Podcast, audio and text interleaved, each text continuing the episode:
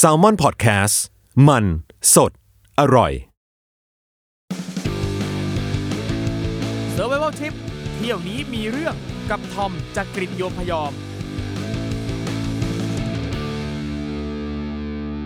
สวัสดีครับ ขอต้อนรับเข้าสู่รายการ Survival Trip เที่ยวนี้มีเรื่องต้องบอกก่อนเลยครับว่าครั้งนี้เนี่ยเป็นการอัดพอดแคสต์เฉพาะกิจนิดนึงนะครับ เพราะว่าผมเพิ่งไปเที่ยวมา อียิปต์อีสัตว์นั่นเองนะครับทริปนี้ครับผมและเพื่อนๆเนี่ยไปประเทศอียิปต์มาแล้วก็เจอเหตุการณ์ต่างๆ มากมาย วันนี้แขกรับเชิญอยู่กับเราแล้วนะครับมี 2 ท่านนะครับ ซึ่งก็เป็นผู้ริเริ่มก่อร่างสร้างคลิปนี้ขึ้นมาด้วยกันนะครับ ท่านแรกนะครับ พี่ตองชนพัฒน์เศรษฐโสรัตน์นะครับ สวัสดีครับ สวัสดีครับครูทอมครับสวัสดีใจครับได้เจอกันครั้งแรโอ้กยดีใจเหมือนกันนะครับ พี่ตองนี่ก็เขินมากๆเป็นครับสุดยอดนักเขียนนะเป็นช่างพงช่างภาพนะครับนิตยสารชื่อดัง มีผลงานพ็อกเก็ตบุ๊กด้วย นะครับไว้ค่อยขายของทีหลังเอานึกว่าเอาเลยอะอะเอาเลยก็ได้ครับยังยังเกิดสักนิดยังก่อนเอาไว้ก่อนไว้ก่อนนะครับอีกท่านหนึ่งนะครับโอ้โหนี่ก็เป็นสุดยอดนักเขียนสาวดาวรุ่งพุ่งปรี๊ดปรี๊ดนะครับคุณเนิร์ฟบุญมนัสสวัสดีปานละกระวงณอยุธยา สวัสดีค่ะ สวัสดีครัสวัสดีครับบสวัสดีครับ คือต้องเล่าก่อนว่าทริปเนี้ย มันเริ่มมาจากที่พี่ตองอะมาชวนผมไปอียิปต์แล้วทีเนี้ยก็ที่ที่เราคุยกันอะก็คือรู้สึกว่าเฮ้ยไปทั้งทีอะขอไปเที่ยวแบบเต็มๆเลยแล้วกันไปทุกที่ที่เราควรจะได้เห็น เจอการเดินทางมากมายหลากหลายรูปแบบก็เลยหาข้อมูลว่าจะไปยังไงดี ก็เลยลองหาข้อมูลปรากฏว่าก็ไปเจอบริษัททัวร์ของเพื่อนผมเอง ก็เลยคุยกันแล้วก็เพื่อนก็จะจัดการต่างๆ ให้ก็เลยกลายเป็นว่าทริปนี้เนี่ยเราไปเที่ยวแบบ private group คุยกันไปชวนกันไปชวนกันมาปรากฏว่าจากตอนแรกที่เรามีสมาชิกเริ่มต้นกันอยู่ประมาณ4-5คนเนี่ยงอกมากลายเป็น 22 คน จากตอนแรกกลุ่มเล็ก ๆ ที่จะไปเที่ยวแบบ p r i v a t อะ5คน เอ้างอกมาเป็น 22 มากันจากไหนก็ไม่รู้นั่นนี่นู่นต่างๆ แล้วก็บางคนอย่างเช่นคุณน้ำนุ่น อยากไปแต่ไม่ไปฝากพ่อไปด้วย อย่างคุณเนิร์ฟเองก็ไม่ได้ไปคนเดียวพาใครไปฮะ ลากแม่ไปด้วยนี่นะครับ มาดูดีกว่ามาฟังกันดีกว่าครับว่าทริปนี้ของเราเนี่ยเจออะไรกันบ้าง ตั้งแต่ไปถึงก่อนเลยอย่างงี้เข้าเรื่องก็เลยคือส่วนตัวแล้วเนี่ย โตมากับเรื่อง Prince of Egypt แล้วก็ The Mummy อืมแล้วทีเหมาะนี้เราก็เลยรู้สึกว่าจินตนาการภาพของอียิปต์เอาไว้อะก่อนที่จะเดินทางไปว่าโอ้โห ประเทศเรืองรองนะแล้วก็มีอู่อารยธรรมเยอะแยะมากมาย ไม่ได้คิดถึงในแง่ความเป็นจริงปกติเลยว่าต้องไปเจออะไรบ้างครับแต่ทีนี้ก่อนไปก็มีไปถามเพื่อนเพื่อนเพิ่งไปก่อนเมื่อปีที่แล้ว แล้วว่าเราเราอยากรู้ว่าเราต้องเตรียมตัวอะไรบ้าง เพื่อนบอกอย่างเดียวนะ อย่างแรกเลยที่ต้องเตรียมตัวก็คือ ให้ระวังการติปของประเทศนี้ไว้อืมเพราะว่าประเทศนี้เนี่ยติปอย่างพังพินาศมหาโหด เราจะเจอสถานการณ์การติปอย่างไม่คาดไม่คาดฝัน เราก็ยังนึกภาพไม่ออกอยู่ดี เพราะว่าไม่เคยเจอจนกระทั่ง ทันทีที่ไปถึงสนามบินแลนดิ้งปุ๊บแล้วก็จะมีผู้หญิงไทยเราสี่ห้าคนเราปวดฉี่ง่วงด้วยก็ปวดฉี่ด้วย เราก็ไปเข้าห้องน้ำห้องน้ำสะอาดดีโดยรวม แต่จังหวะที่เรากำลังจะถลันเข้าไปในประตูห้องน้ำก็จะมีป้าอ้วนๆอยู่คนหนึ่งยืนขวางอยู่ ไม่ใช่อยู่คนหนึ่งแหละ ยืนขวางอยู่ตามจำนวนประตูเลยเดี๋ยวก็ตามจำนวนประตูเลยเหรอตามจำนวนประตู คือประตูส้วมข้างในอะนะมีห้าห้องแม่งก็มีห้าคนเฮ้ยคือเราเห็นแค่ข้างนอกว่ามีป้าคนหนึ่งเออนึกว่าเออแค่นั้นเว้ยโนซึ่งจริงๆป้าคนนั้นคือแม่เนิร์ฟ เดี๋ยว เดี๋ยวแม่กูก็ปวดเยี่ยวด้วยอ๋อโอเคทุกคนออกมาแม่เนิร์ฟยังเก็บตังค์ป้ายืนเป็นผู้รักษาประตูอยู่ตรงตามจำนวนประตูมี5ประตู5ห้องก็มี5คน ป้าก็ยืนทำหน้าตึงๆ แล้วก็ขวางแล้วก็ยื่นมือมาหาเรา แล้วก็บอกเราว่าวันดอลลาร์เราก็ณจุดนั้นอ่าเชียกูเจอแล้วใช่ไหมเนี่ยอภินิหารการติปเนี่ย แล้วผู้หญิงก็มองหน้ากันหันไปสบตากันว่า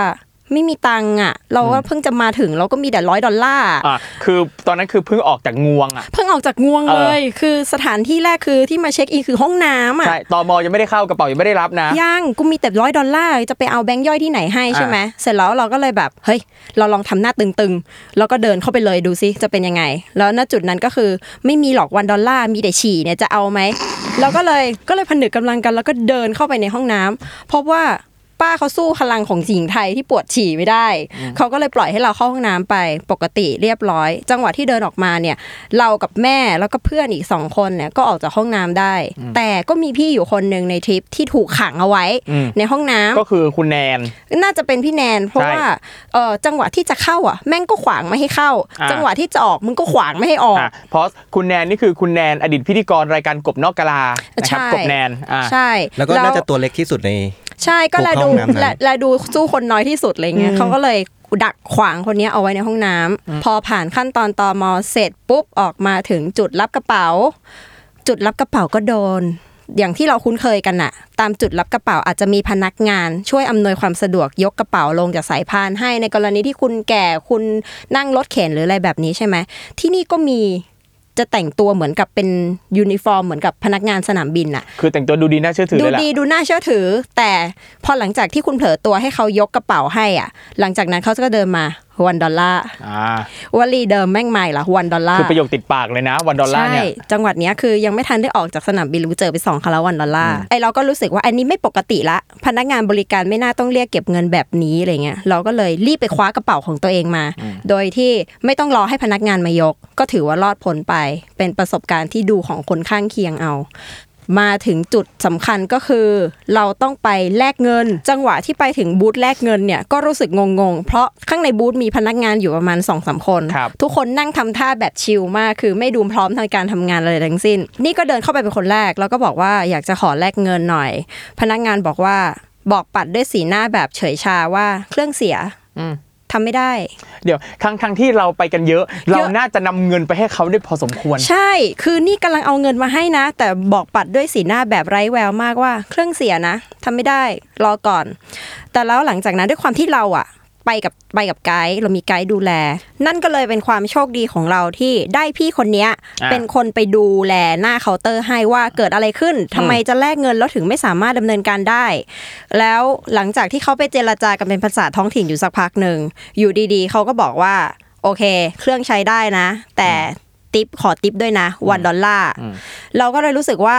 ติปวันดอลลาร์เนี่ยเหมือนเป็นน้ำยาหล่อลื่นที่ทำให้เครื่องมันดำเนินการการด่าวต่อไปได้ หลังจากนั้นทุกคนก็ทยอยแลกเงิน ทยอยแลกเงินกันไปเรื่อยๆ จนกระทั่งถึงคนสุดท้าย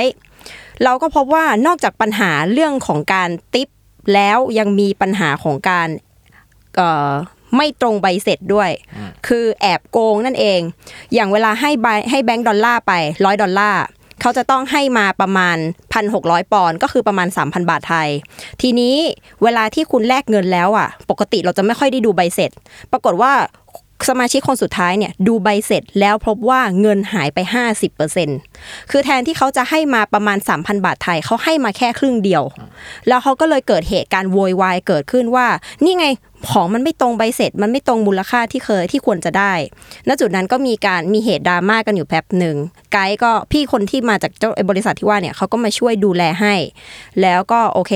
กว่าจะผ่านพ้นไปได้ก็ต้องมีการไฟตบตีที่เคาน์เตอร์นี้อยู่นานพอสมควร แต่อย่างตรงจุดเนี้ยก็มีสักคนในกลุ่มแบบบอกว่าเห็นตอนที่ไกด์เข้าไปดีลกัน หลังจากเขาบอกเครื่องพังอะ โดยการยัดตังค์ให้ตรงนั้นใช่ด้วย ใช่ต้องยัดตังค์ให้เคาน์เตอร์แลกเงินถึงจะทำงาน ซึ่งเราอ่ารู้รู้สึกว่าเอียงวะระบบอะไรน่ะงงอืมมาก คือไม่ว่าจะทำอะไรหลาย ๆ ที่อะก็ ต้องให้ทิปตลอดเลยแล้นะวนอกจากให้ทิปในในนี่ขนาดเป็นหน่วยงานองค์กรระดับประเทศนะก็คือในสนามบิน แต่ว่าเวลาที่เราไปเที่ยวตามท้องไอสถานที่ท่องเที่ยวตามข้างนอกเนี่ย บางทีอาจจะมีคนแต่งตัวเป็นชนพื้นเมืองเข้ามา แล้วก็บอกว่ามา take a photo กัน เราก็จะเข้าไปถ่ายรูปกับเขาอย่างร่าเริง เพราะว่าก็ไม่คิดว่าในเหตุการณ์นี้จะเกิดสถานการณ์อะไรขึ้นใช่ไหมจนกระทั่งมีพี่อยู่คนหนึ่งที่อยู่ในกลุ่มเป็นหมอสูงลำดำดุมาก คือ ไม่น่าจะมีใครกล้าไปตบซับพี่เขาได้อ่าแต่ปัญหาก็คือ จังหวะนั้นหลังจากถ่ายรูปหมู่กับหญิงชาวพื้นเมือง หญิงชาวพื้นเมืองก็หันมาหาหมอคนนี้เสร็จแล้วก็หยิกระดมหยิกหมอจนเขียวไปหมดทั้งตัว ตอนแรก ๆ แดงก่อนวันรุ่งขึ้นเขียว แล้วก็บอกว่า give me the money give me the money แล้วก็ทำหน้าดุดันทะมึงถึง คือเนี่ยยืนอยู่ข้างๆ แล้วก็เพราะว่าแม่งเป็นสถานการณ์ที่น่ากลัวมาก เออแต่เขาก็ไม่ได้ให้นะ เพราะว่าเขาก็แบบเฮ้ยทำไมต้องให้อะหยิกหยิกไปแล้วหยิกไปแล้เอวอซึ่งจำได้ว่า อะไรนะค่าหยิกค่าหยิกค่าหยิกค่าหยิก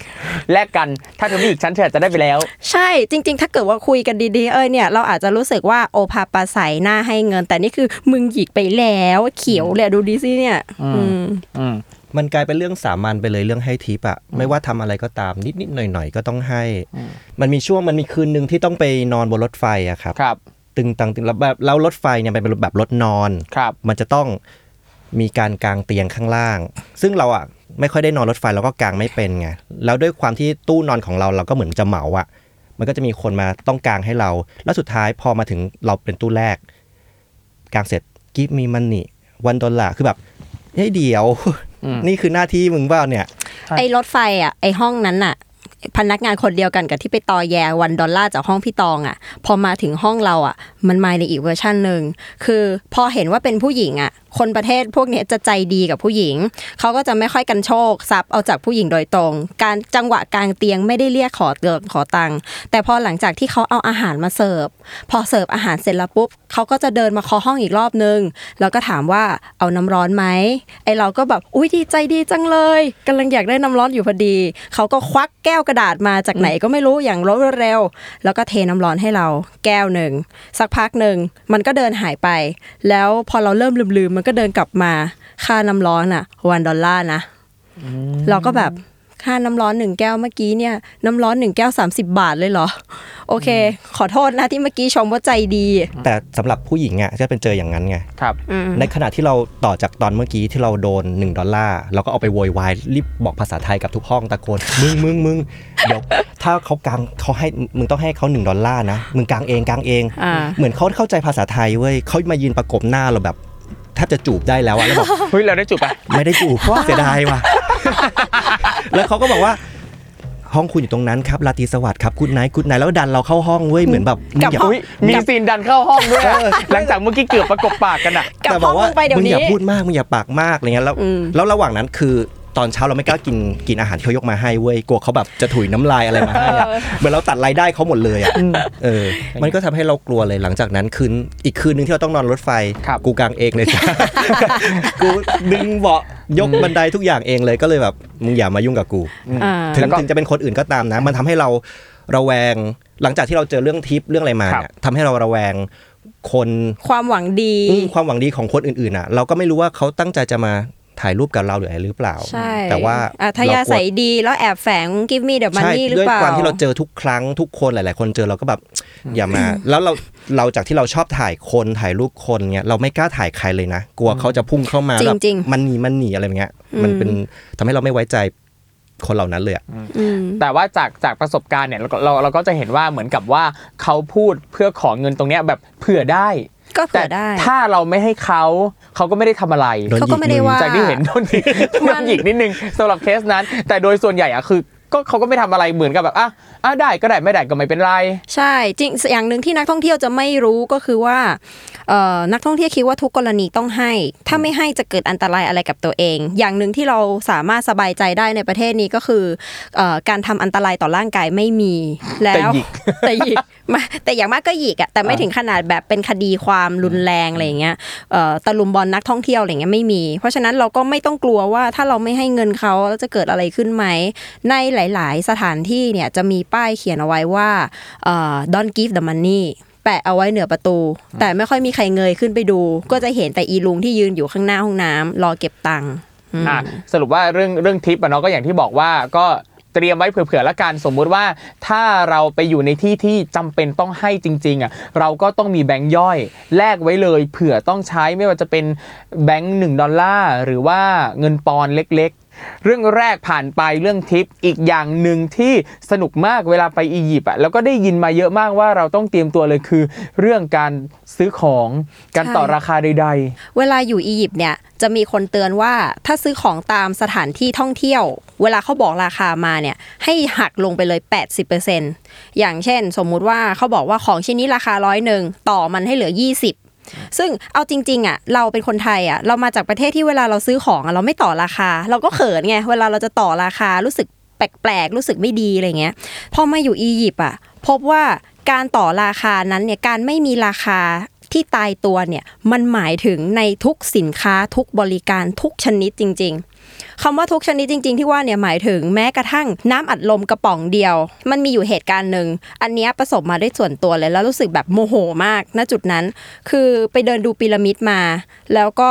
ตากแดดร้อนเปรี้ยงแล้วพอเราเดินเข้าร่มเราก็เจอตู้ ตู้ไขายน้ำแล้วก็ถลันเข้าไปแล้วก็เปิดตู้มา หยิบมาโดยที่ไม่ได้คิดจะถามราคาด้วย เพราะคิดว่าน้ำกับอัดลมกระป๋องเดียวมันจะเป็นราคาแพงสักแค่ไหน ปรากฏว่าอีจังหวะที่กำลังจะจ่ายเงิน ลุงที่ยืนเฝ้าตู้อยู่ก็บอกว่าร้อยยี่ปอนด์เป็นเงินไทยก็คือเกือบ 200 บาท เกือบ 200 บาท แพงนะ แพงมาก แต่ณจังหวะนั้นน่ะ ยังไงก็ต้องซื้อ แต่เราจะซื้อราคานี้ไม่เป็นไรก็เลยพยายามเปิดตลาดมาที่ร้อยอียิปต์ปอนด์แล้วก็ต่อต่อต่อ ต่อลงมาเหลือ 70 50 30 35 ก็ยังจะเอาสุดท้ายปิดอยู่ที่ 20 อียิปต์ปอนด์ก็คือประมาณ 40 บาท ก็ยังถือว่าแพงอยู่ดี แต่ก็ต้องซื้ออะเราก็เลยทำให้เรารู้สึกว่า ตายแล้วแม้แต่กระทั่งน้ำกระป๋องเดียวอะ มันยังไม่มีราคาที่ตายตัวเลย เวลาคุณไปซื้อของอะคุณจะไปเผลอหยิบอะไรของใครก่อน โดยไม่ถามราคาไม่ได้นะ ราคามันโหดร้ายมากคือของทุกอย่างไม่ว่าเราเจออะไรไม่ว่าเขาจะขึ้นมาขายบนรถ ทัวร์เราหรือที่ไหนก็แล้วแต่ต่อราคาไปก่อนเลย พี่ตองได้ซื้อของมื่อวานที่นู่นอะซื้อครับ ต่อแหลกเหมือนกันครับ ตอนแรกตอนแรกก็กลัวนะว่าแบบเขาขายมา 600 ปอนด์อ่าต่อคำแรกเหนือเหลือร้อยได้ไหมเดี๋ยวเขาตั้งมาอันนี้600 คือประมาณพันสองนะ ต่อเขาเหลือร้อยปอนด์คือประมาณเกือบ200บาท ก็อันนี้ก็ต่อหนักไปเออเขาก็แบบทำหน้าเสียเสียๆเราก็แบบยื้อกันอยู่นาน450ไหมเราก็บอกไม่ร้อยเท่านั้นอ่าสองสามร้อยห้าสิบเถอะอะไรเงี้ยคือเขาก็จะร้องไห้ประมาณหนึ่งก็สงสารนะก็สงสารเราก็ไม่อยากน่ะต่ออะเออแต่สุดท้ายเราก็แบบเฮ้ยเพื่อนรออยู่เพื่อนเรื่องไม่เอาสุดแล้วเขาก็จะมาดึงเราโอเคโอเคหนึ่งร้อยแล้วเขาจะหน้าแบบหน้าบุญไม่รับแล้วอะเราก็ทำให้รู้สึกผิดเหมือนกันนะตอนที่แบบเชี่ยนี่คือหนึ่งร้อย ปอนด์แรกของวันและหนึ่งร้อยปอนด์เดียวของเขาหรือเปล่านะ ใจดีจังเลยแต่แล้วว่าแต่เราเองก็รู้สึกว่า แต่ถ้าเขาขายเขายอมขายแปลว่าเขาก็ต้องได้กำไร มันมีเหมือนกันสถานการณ์การขายของเขาที่ประทับใจมากแล้วเราแบบ ไม่กล้าต่อจริง ๆอะก็คือเอ่อเป็นครั้งแรกเลยที่ได้เห็นลักษณะการขายแบบนี้ คือมันจะมีอยู่ช่วงหนึ่งที่เราไปนั่งเรือ นั่งเรือล่องแม่น้ำนาย ครับแล้วมันก็จะเป็นเรือลำใหญ่มากอ่าเป็นเรือหมืสำราญเหมือนตึกเป็นสี่ cruise ชั้นเลย แล้วเราก็ล่องล่องไปกลางแม่น้ำแล้วมันก็จะมีเรือลำเล็ก ๆ มาขนาบข้างๆ แล้วเขาก็จะเหวี่ยงเชือกมาคล้องกับเรือเรา แล้วเขาก็จะแล่นไปเรื่อยๆ ตอนแรกเราก็ไม่รู้ว่าเขาทำอะไรเรานึกว่าจะมางัดเรือ ตอนแรกใช่ เรานึกว่าเป็นแบบพวก มางัดห้องอะโจนสใช่ลัดโจรสลัดหรือเปล่าซึ่งเราตอนนึกถึงโจรสลัดเลยเหรอจริงเออเรานึกว่าแบบพวกแบบมาปล้นมาแอบงัดห้องตอนที่เราไม่อยู่ไปกินข้าวอะไรเงี้ยครับอ่าโอเค เพื่อเห็นภาพมากขึ้นนึกภาพ เป็นสมมุติเป็นเรือไททานิกไททานิกโอเค แล้วก็มีเรือแจวลำหนึ่งแจวมาอยู่ข้างๆ แล้วเชือกคล้องติดกันใช่ไหลไปด้วยกันแเขาก็ไปเกาะเกาะขนาบไปกับเราแบบนั้นน่ะ เสร็จแล้วเราก็นั่งมองว่าเขาจะทำอะไร สักพักหนึ่งเขาก็มีการตะโกนสื่อสารกับคนที่อยู่ชั้นบนขโมงโฉงเฉง แล้วเขาก็หยิบผ้าขึ้นมากาง คนหนึ่งก็กาง อีกคนก็กางกางกัน3ามสี่ผืนอลังการมาก แล้วพบว่าเขากำลังขายผ้ากันอยู่เขาก็จะมีวิธีการคือ ถ้าเกิดว่าคุณเนี่ยหลังจากที่สังเกตการไปสักพักเรารู้ว่า ถ้าคุณตกลงว่าคุณจะเอา เขาจะปาอีผ้าเนี่ยขึ้นไปบนเรือให้ หรือถึงแม้ยังไม่ตยังกไม่ลตงกลง นะยังไม่ตกลงแค่แสดงความสนใจนิดนึง เขาก็ปาให้ อันนี้สนุกสุดคือถ้าอยู่บนบนดาดฟ้า ใช่เขาจะปาขึ้นไปให้คุณดูให้ก่อน ให้มาก่อนเลยวัดใจเอาอ่าไป แล้วถ้าเกิดสมมุติว่าจังหวะเด็ดมันอยู่ตรงที่ เมื่อคุณตกลงว่าคุณจะซื้อ คุณก็ต้องปาเงินลงไปให้เขาด้วย เป็นการแบบคว้างเงินใส่หน้ากันเลยอะ โชคดีที่เงินที่นั่นอะเป็นธนบัตรซะส่วนใหญ่ ถ้าใช่เป็นเหรียญแล้วเคลี้ยงใส่หน้านี่อันตราย ใช่คว้างเงินใส่หน้ามันคืออาการแบบนี้เลย แล้วเราก็จะสงสัยกันว่ามันคว้างเรือลงไปคว้างเงินลงไปในเรือยังไง ไม่ให้เงินมันหายคือตอนลอยน้ำไม่ให้ไปปลิวไป ตอนแรกอะเราก็สงสัยจนกระทั่งว่าเราได้เห็นการซื้อขายจริง ๆ เพราะว่าตอนนั้นอะเราอยู่บนดาดฟ้ากับคุณก้องคุณแนนกับอ่าก้องกบแนน แล้วก็คุณแนนอะเป็นคนที่แบบใจดีเห็นเขาตั้งใจขายเขาสายโยนมาเขามีกลวิธีการขาย แนนพร้อมจะซื้อทุกอย่างอ่าโอท็อปซื้อทุกอย่างตั้งแต่แนนตซื้ลาอดทุทางกมาอแล้วย่างนะ แนนซื้อทุกอย่างไม่อยากต่อเลยจังหวะนั้นน่ะใช่เออแต่อันนี้นางต่อเพราะว่าผ้าตอนแรกอะเขาเปิดมาที่ราคา 20 สุดท้ายต่อลงมาได้เหลือ 5 5 เหรียญจาก อ่า20เหรียญเหลือ 5 เหรียญโอเค แล้วก็เลยเห็นขั้นตอนการซื้อขาย อ่า การจ่ายตังค์ก็คือ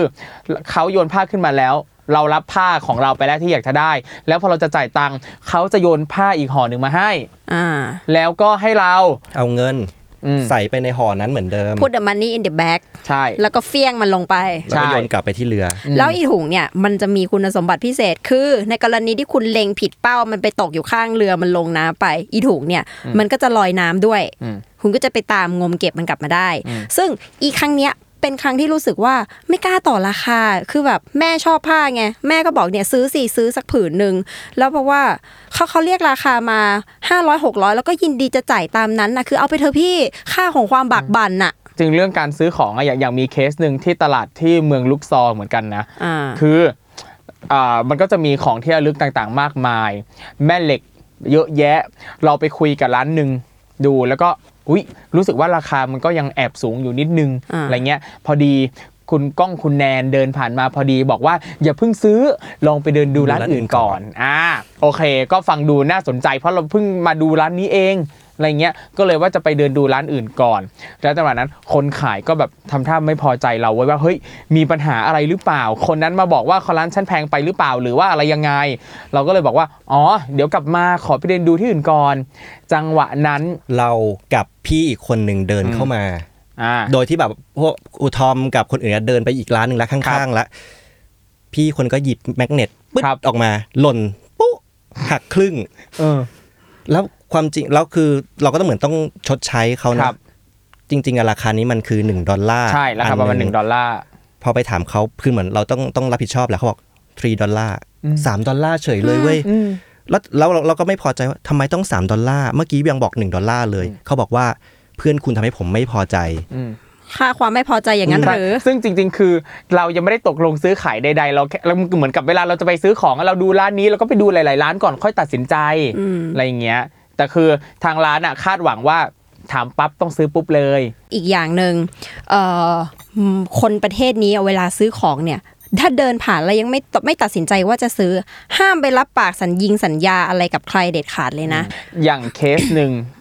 ที่ที่เราไปเนี่ยมันจะมีโซนร้านขายของอยู่ตรงทางเข้าออก ใช่อ่าตอนเดินผ่านเข้าไปปั๊บเห็นช็อตแรกที่ในใจคิดอยู่ พี่พี่จะไปเอาของเข้ามาทำไม แล้วเขาบอกฟรีฟรีอ่าอ่าพี่เทพก็เอาเลยได้เลยจ้าอุ้ยหลุดชื่อออกมาแล้วด้วยโพกไปชิบหายแล้วเดินหล่อเลยเออเดินหลอดมีผ้าโพกพร้อมกับรับนำผัดมาอืมเข้าไปปั๊บออกมาเขาเอาผ้าคืนอ่าแล้วก็คือทุกคนก็เดินออกมาปกติรที่อจุดขึ้นนัรถดพม้าบกลับกันละ ใช่ ปรากฏว่าพี่เทปยังไงครับพี่เขาไม่ได้ซื้อค่ะ โดนเขาจำได้อะยูยูสัญญายูพรอมิสอะแล้วก็ต้องจำได้เพราะมีผ้าโพกอยู่บนหัใช่วแล้วก็ปรากฏว่าจับมือเว้ยเออเราเราก็อยู่ในเหตุการณ์อีกแหละครับเขาก็จับมือพี่เข้าไปในร้านอ่าเราก็บอกว่าไม่ได้แล้วพี่พี่ต้องออกมาเราก็พยายามบอกคนเหล่านั้นว่าเรารีบแล้วเราเฮอรี่เพราะว่าเดี๋ยวเราต้องไปต่อ เดี๋ยวพอสก่อนซึ่งซีนนั้นอะเอ่อ พี่เทปแบบมีอาการขัดขืนไหมไม่ตอนขัดเดินขืนเข้าไป ไม่ขัดขืนตอนแรกเขาแบบงงอยู่ก็ก็งงก็แบบเหมือนโดนป้ายยาก็แบบงงอยู่มมอืมเดี๋ยวเดี๋ยวเหมือนสัญญาไว้ว่าจะมาดูเสื้ออะไรสักลายอ่าตรงนั้นเว้ยอ่าแล้วก็เดินปึ๊ดเข้าไปอืมในขณะนั้นเราก็แบบ เรารู้แล้วแหละว่า พี่กายเคยบอกว่าห้ามให้ใครพาเข้าไปในร้านอะไรอย่างใช่นี้เราบอกพี่เทพออกมาเดี๋ยวเขาต้องไปแล้วพี่เทพมันก็มันก็ออกไม่ได้เว้ยมันก็อืมอืมอืมออกไม่ได้อี ในขณะนั้นชาวแก๊งอียิปต์คนขายร้านข้างๆ จะเดินเข้ามากันเราเว้ยบอกอุ้ยยูไม่ต้องรีบนะเนี่ยเพื่อนเพื่อนๆกรุ๊ปยูก็ยังซื้อของอยู่ตรงนู้นไม่นู่นนู่นเพื่อนกูไปอยู่ตรงนู้นหมดแล้วตรงรถม้าหมดแล้วอะไรเงี้ยใช่ สุดท้ายก็แบบพี่เทพก็พยายามจะเดินเดินมาสุดเราก็วิ่งเว้ย วิ่งเหมือนแบบวิ่งเหมือนหนีตายอะแล้วแล้วภาพที่เนี่ยไม่ได้อยู่ในเหตุการณ์ แต่ยืนรออยู่ตรงจุดรอรถม้า ภาพที่เห็นคือเหมือนพี่เทพไปลักขโมยของเขามาแล้วเจ้าของร้านแม่งใช่ตามมาเหมือนลากทุกคนวิ่งมาแบบออกเพื่อแบบจะจะมาจับมันกลับไปอะ คือแบบอ๋อเขาไม่ได้ซื้อ แต่มีอาการเหมือนพี่ไปขโมยของร้านเขามาแล้วอะใช่แล้วตอนนั้นจำได้ว่าพี่เอิงน้องน้องพี่เทปที่อยู่ด้วยกันตรงนั้นนะก็คือบอกเราว่าให้ช่วยบอกไกด์หน่อยว่าให้ช่วยไปเคลียร์เพราะว่าออกมาจากร้านไม่ได้ เราก็เดินมาบอก บอกบอกไกด์แล้วอะคือไกด์ก็จัดการคุยนั่นนี่ดีลกับรถม้าอยู่กำลังจะไปช่วย ในวันนั้นหันไปเห็นอะพี่เทปคือวิ่งออกมาพอดีวิ่งอย่างโหวสู้โหวซุนน่ากลัวมากเหมือนวิ่งหนีซอมบี้เลยอะซีนนั้นอะอืมอืมนี่ยังคิดนะว่าถ้าเกิดเราไปกันเองขับรถไปกันเองอะใช่ตายมีแล้วขวางรถอะเราว่าต้องมีกับกระโดดขวางรถกันแน่ๆอะจริง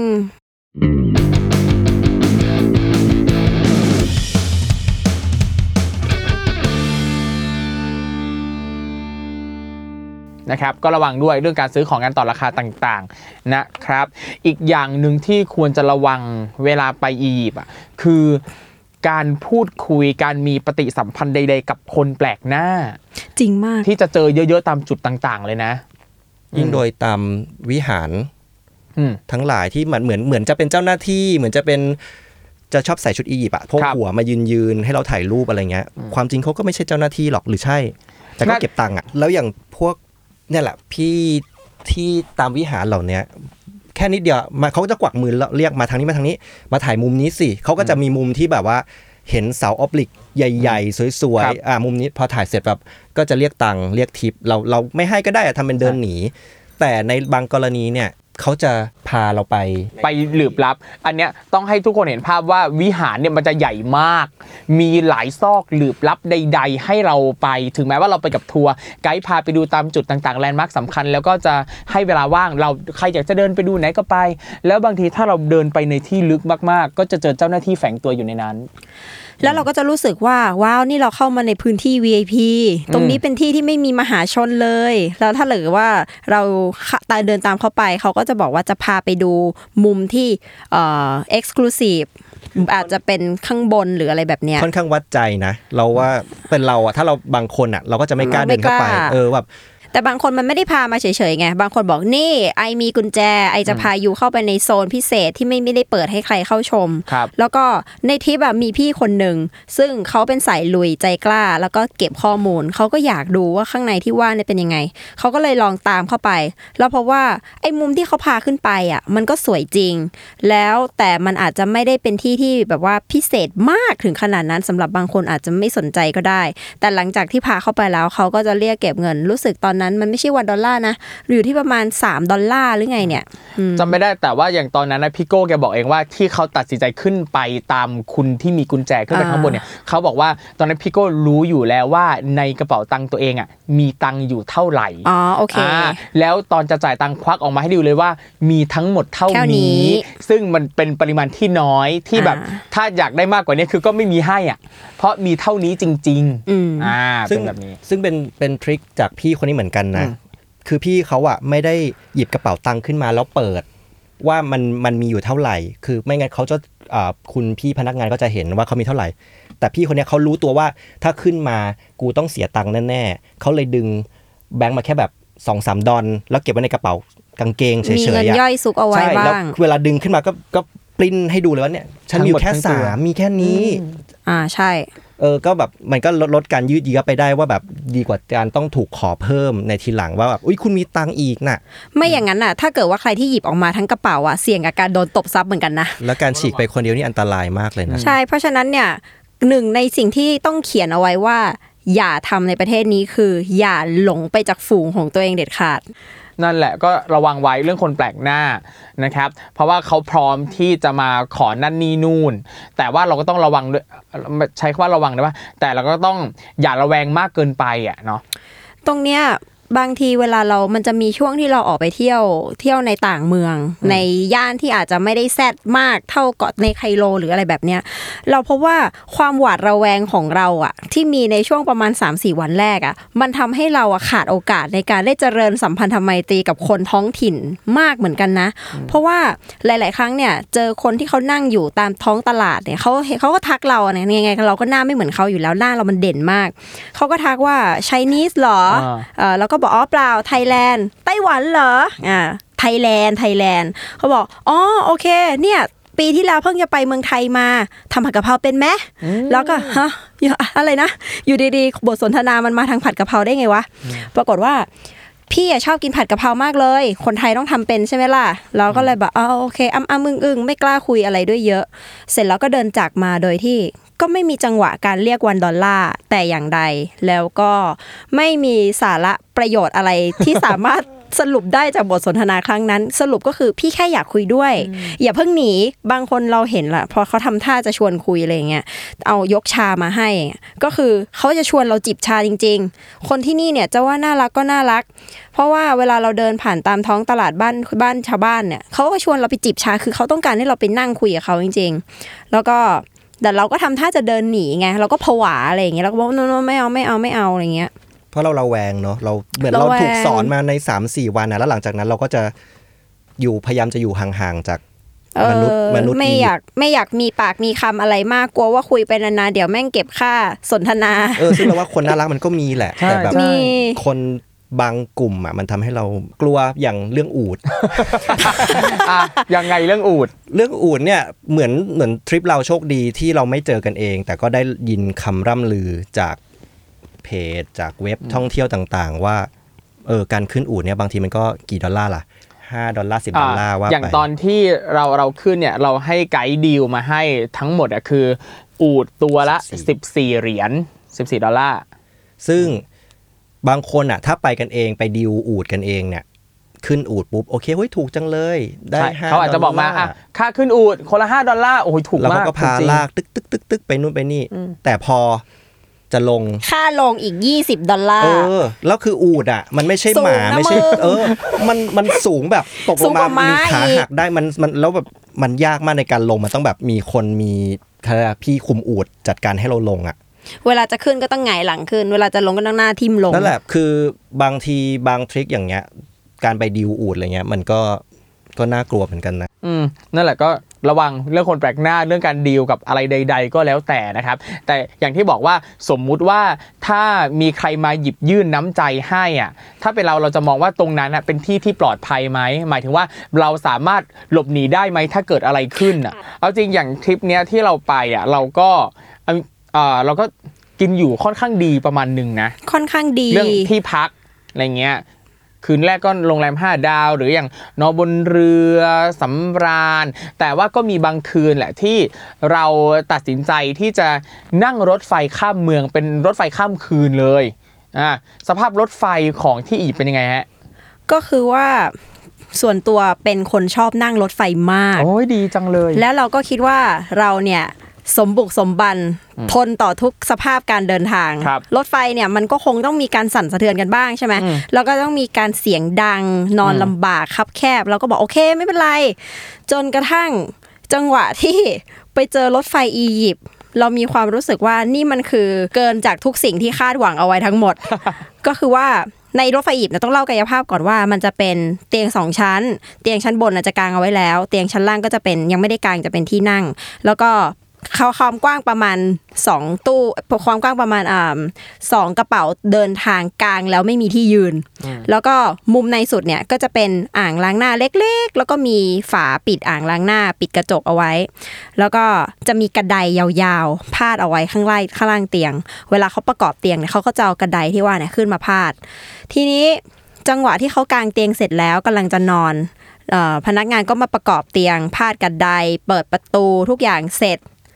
ทุกอย่างที่มีอยู่ในนั้นน่ะ ไม่มีอะไรสนิทกับอะไรเลย ดังไปหมดทุกส่วนสัตว์ ดังตั้งแต่ประตูข้างหน้า ดังตั้งแต่กระไดที่พาดอยู่บนเตียง ดังไปจนถึงกระทั่งฝาที่ปิดอ่างล้างหน้า ตีกันผึบพับผึบพับผึบพับแล้วก็ณจุดนั้นเราก็คิดว่าเอาอย่างนี้เซตใหม่ เราลองเปิดฝาอ่างล้างหน้าดู แล้วก็เอากระไดเนี่ยขัดมันเอาไว้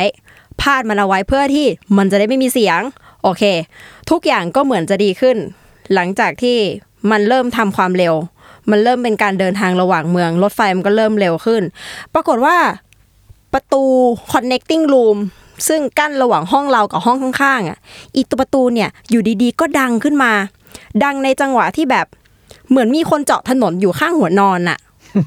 แล้วอีห้องที่นอนอะ เราก็แบบเราก็ถ่าย story ไว้ ถ่าย story เอาไว้ เสร็จแล้วก็ tag เพื่อนที่นอนอยู่ห้องข้างๆใน story IG แล้วก็ถามว่ามีห้องใครเป็นแบบนี้บ้างไหมเพื่อนทุกคนตอบมาเป็นเสียงเดียวกันนั่งสั่นเนอะไม่ค่อยมีใครเขาดังแบบนี้เลยมีห้องใช่มึงห้องเดียวเนี่ยห้องเดียวอะ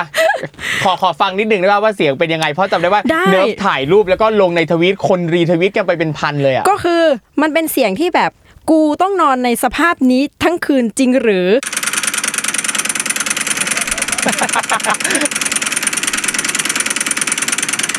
คือจังหวะเนี้ยอยากจะให้คนทุกคนได้ไปร่วมมีประสบการณ์นอนในห้องนี้ดู คือแม่งทิ่มแทงประสาทอย่างมาก ดี แต่ก็นั่นแหละก็เป็นอีกประสบแต่การณ์หนึ่งใช่ แต่ถามว่าทั้งหมดทั้งมวลเนี่ย รบกวนทำอะไรเราได้ไหมทำไม่ได้ เพราะว่าตลอดวันนั้นทั้งวันน่ะ ไปเดินบุกพีระมิดมา ตากแดดมาอืมเราก็เลยนอนหลับ สิ้นสติสมบดีอืมเสียงใครจะเจาะประตูจะเจาะผนนทำประตูอะไรก็ทำอะไรเราไม่ได้อ่าแต่แบบ เสียงมันดังมากจริง จากความตั้งใจแรกสุดที่เราเคยรู้จักเคยเจออียิปต์มาอย่างเงี้ยเราก็รู้สึกว่าเป็นประเทศที่แบบไม่น่ากลับไปอะแต่ว่าพอครั้งเนี้ยอย่างที่เราบอกว่าพอได้ไปอีกครั้งหนึ่งเราได้ไปนั่นนี่นู่นต่างๆ มากมายหลายเมืองอะก็พบว่าไอ้ที่ไม่น่าไปอะที่ทำให้ไม่อยากไปมันก็ยังมีอยู่อ่าแต่ว่าเราได้เห็นในมุมน่ารักน่ารักมากขึ้นอันนี้เห็นไอ้สิ่งก็จริงดีๆงามๆเห็นความยิ่งใหญ่อลังการของ ของโบราณสถานต่างๆ อย่างใกล้ชิดมากขึ้นน่ยมันทำให้เราหลงเสน่ห์ของอียิปต์มากขึ้นจริง ๆ เรื่องหนึ่งที่ปฏิเสธไม่ได้อะก็คือความมันลังมันเลืองของสถานที่เนี่ยมันก็ทำให้เรารู้สึกว่า สมควรกับการที่สักครั้งในชีวิตจะต้องไปดูอะๆใช่ ก็ไม่รู้สึกเสียดายนะที่ไปอะไปดูพีระมิดซึ่งเคยได้ยินคนก็ได้พูดกันว่า ถ้าคุณไปยืนอยู่ข้างพีระมิดอะมันจะเป็นสิ่งก่อสร้างที่คุณจะจินตนาการไม่ออกเลยว่ามันใหญ่กว่าตัวคุณแค่ไหนอะซึ่งพอไปเจอเห็นไปเห็นของจริงก็รู้สึกว่า ก็จริงนะ มันใหญ่จนไม่รู้จะเทียบกับอะไรอะ แค่หินก็แบบเลยหัวแล้วก็อะสูงเกินหัวเราแล้วอะ คือ ก่อนก่อนไปอะเราก็รู้แหละว่าพีระมิดมันใหญ่ แต่พอไปถึงปั๊บเฮ้ยใหญ่ชิบกว่าที่หายคิดใหญ่กว่าที่คิดโอเคสำหรับเราเนี่ยไปอย่างไปอียิปต์เนี่ยโอเค ถ้าให้กลับไปเราอาจจะรู้สึกมันง่ายขึ้นละ เราอืมไม่ได้เจออะไรร้ายมาก แต่ว่ามันส่งผลกับการเดินทางทริปอื่นๆ เพราะรู้สึกว่าเราเคยไปอินเดีย เรารู้สึกว่าหูอินเดียนี่มันเที่ยวยากมันฝุ่นมันร้อน คนมันแบบมีความตุกติกบ้างบางอย่าง แต่พอเจออียิปต์ขึ้นมาเนี่ยอินเดียน่ารักไปเลย เออ ทั้งที่อยู่ในภูมิอากาศเดียวกันฝุ่นเหมือนกัน แต่คนอินเดียดูดูเป็นมิตรมาก ๆ ในการที่ถ้าเราเข้าไปถ่ายรูปเออ photo me take me photo photo แล้วเขาก็จะมาดูหลังรูปโอ้ good good good แล้วก็เดินจากไป ไม่ได้ต้องการอะไรจากเออเรามากกว่านี้กลายเป็นว่า โอ้อินเดียง่ายขึ้นง่ายมาก ถ้าให้กลับไปอินเดียนี่ไปเลยนะ ไปด้วย ไปด้วยอืมนั่นแหละ ก็จริงฝากถึงทุกคนแหละ นะครับถึงแม้ว่าเราจะมีเรื่องอีสัตว์ต่างๆ เกี่ยวกับอียิปต์มาเล่า แต่จะบอกว่าอันเนี้ยเป็นแค่มุมเล็กๆ เป็นเศษเสี้ยวหนึ่งของประเทศนี้ ความน่ารักความดีงามความควรค่าแก่การไปเยี่ยมชมอะยังมีอีกมากนะครับไอสิ่งที่เราเอามาเล่าอะเป็นแค่น้ำจิ้มเล็ก ๆ ให้เห็นว่าการเดินทางของเราอะ เป็นอะไรคนอื่นอาจจะไม่เจอแบบเราเขาอาจจะเจอแรงกว่าเรา อาจจะเจอเฮี้ยนกว่านี้ เออ เอาจริง ๆ เราอะได้รับการโปรเทคระดับหนึ่งแล้วจากเอ่อ การที่เราไปกับไกด์ไปกับหมู่คณะไปกับทัวร์ที่มีโปรแกรมหลาย ๆ อย่างเราได้รับการปกป้อง แล้วก็ไม่ได้วิบากทั้งหมดถ้าเท่าเท่าเท่ากับคนที่เขาไปกันเองอะไรแบบเนี้ยเออถ้าไปกันเองอาจจะอาจจะมีความอียิปต์อีสัตว์ให้เล่าได้หนักกว่านี้ก็ได้ ใช่ทริปอียิปต์ครั้งนี้เนี่ยอย่างผมเองไปเนี่ยก็ไปหาซื้อ